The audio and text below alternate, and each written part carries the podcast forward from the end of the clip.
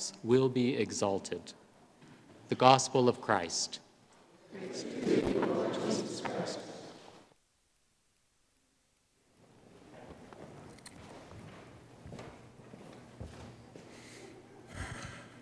I speak to you in the name of God, Father, Son, and Holy Spirit. Amen.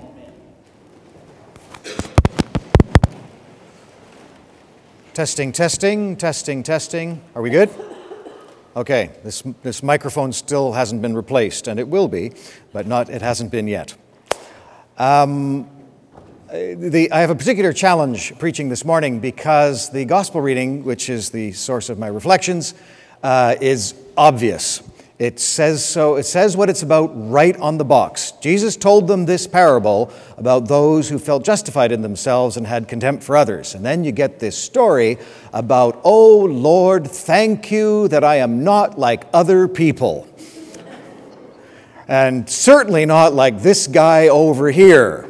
And the guy over there is going, dear God, have mercy upon me, a sinner. And we hear the story and we get the point, and thank you.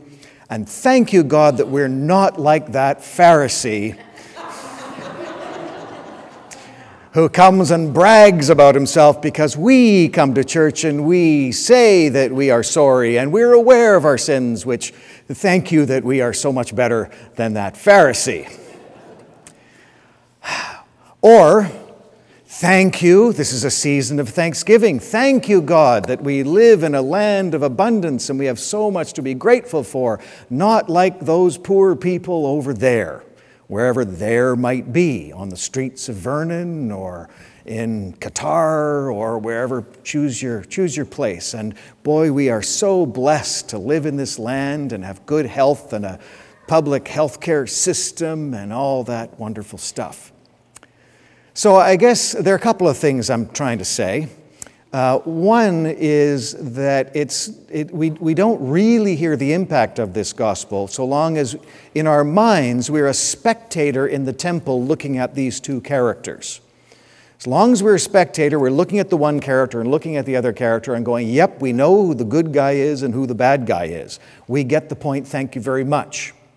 It's only until we really step into the shoes probably of the Pharisee, do we hear the story uh, with the kind of impact that it was intended. And in order to really hear it, we have to realize how pharisaical we are. And let's put a little more context on it. Um, remember, this was Israel under occupation. So they were under a colonial empire that tolerated their culture, but really wished the Jewish people would just turn into good, proper Roman citizens. So an analogy would be an indigenous person in Canada who really has claimed their indigenous heritage and is practicing their indigenous spirituality and is doing so in the face of colonial oppression and in a country that just wishes they would turn into a decent Canadian and get a proper job. And the tax collector in that analogy is the, uh, the indigenous person who's working for the Department of Indian Affairs um, and is, is in administering the Indian Act, right? So a traitor to the cause, someone that's sold out to the colonial oppressor, someone that's actually collaborating with all the forces of evil that are destroying our people. And so now the Pharisee is on the right side of history. The Pharisee is the good guy. The Pharisee knows that the Pharisee's the good guy. I work hard at this. And the Pharisee knows to give thanks to God because the Pharisee doesn't take credit. Thank you, God, that I am so blessed that I am on the right side of history due to no, no skill on my own part, but I've been given this grace. And I thank you for that grace. So the Pharisee is the good guy. And the tax collector is the bad guy because the tax collector is collaborating and doing all those terrible things. And so when you say, well, it really is the good guy, then you can hear the real point of the story. It's not saying that the Pharisee is a bad guy. That's not the point. The point is when you are the good guy, when you are on the right side of history, when you are working hard to do the right thing and follow what God is calling you to do, there's a trap there. And this is about that trap. I, uh, uh, hello, darling. And, and s- some of us are just fine the way we are. So, so the trap of being on the right side of history is that we turn it into a source of pride. That on the outside, and even from a, from our own internal subjective perspective, we are working hard and we mean well.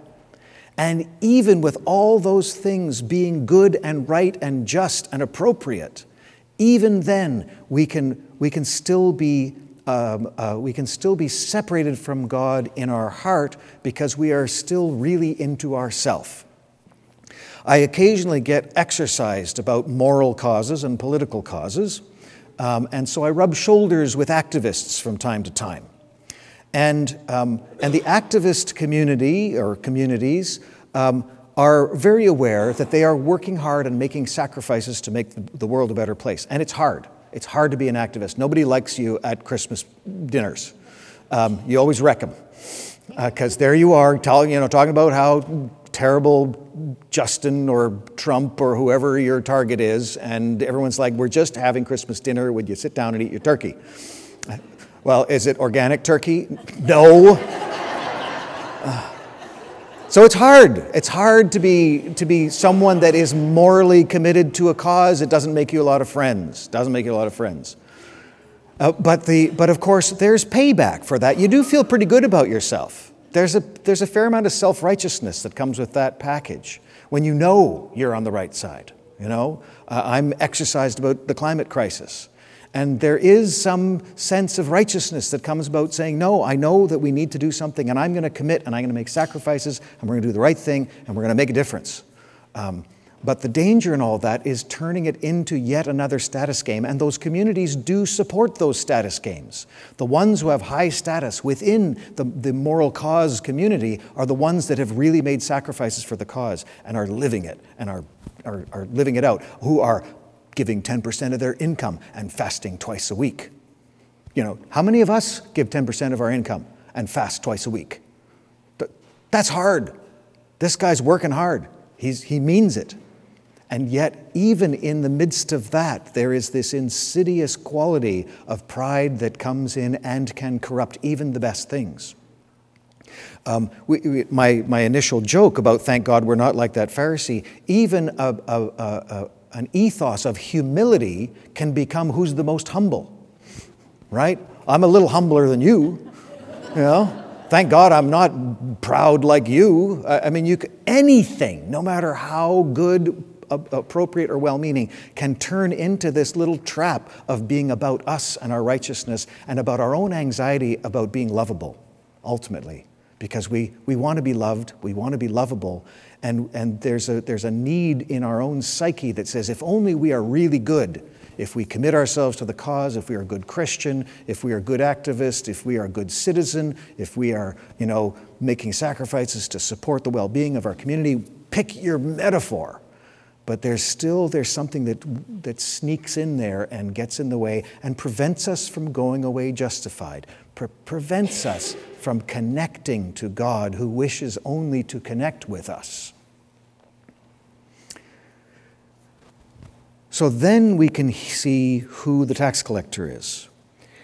They're not part of the solution, they're part of the problem. And when you know you're part of the problem, then you say, God, help me. I can't do this. I'm, I'm not doing it. I know what I should do, and I know I'm not doing it.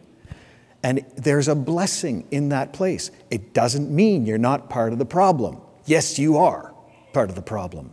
And yet, in that place, there is a blessing that you know your need for God. You know your need for redemption. You know you don't have it in yourself to do what you need to do. And that place of throwing yourself at the mercy of God and asking for God to do in you what you are incapable of doing is a grace. It means that you go away justified. You go away closer to God because of your prayers, in a way that the person that says, thank you for helping me to be on the right side of history, is not justified. And so this is the topsy-turvy kingdom of God, where what seems to be good is sometimes bad, and what seems to be bad is sometimes good, and it's all wrapped together in this mysterious reality which is present to us at all times. Because I would not suggest to any of us that we are Pharisees or publicans, to use the old language. I like the word publican, so I like the, like the old King James, the Pharisee and the publican. Um, there's a publican in each of us. There's a Pharisee in each of us. And we are, when we're in that place in ourselves, this little parable tells us to watch out, right? When, when, we, when we get into that place where everything is going well and we are doing well and we are making a positive difference and being a part of the solution, beware that at that point, precisely, you may be the farthest from God. And yet, when you are in your publican place, when you know you're part of the problem, when you know you can do better, when you know that there's more that you can do, but you don't know how to do it or what step to take, that's precisely the place when you're closest to God. And so, it's not to say that we should always be a publican, because we're going to move between those two places in our life, and that's a natural and normal place to do. But when we're in the Pharisaical place, don't get up in yourself. That, that's the message. And the final point is, don't have contempt for others. That's the big one. We just had an election. Okay? Thank God I don't live in that place that's not B C. Right? Pick one. Right? Thank God I'm not in Ontario. Whew! Right? Thank God I'm not in Atlantic Canada, Alberta, Quebec, right? And, and you see how regional the country has become and how the regions are starting to have contempt for each other. And each one of the regions has legitimate concerns that caused them to vote the way they did. And there's a goodness in each of those places that is being celebrated. And And, and, they, and in their own way, they're part of the solution and part of the problem. But it's when we have contempt for each other that it really turns ugly, even and especially when we're on the right side of history.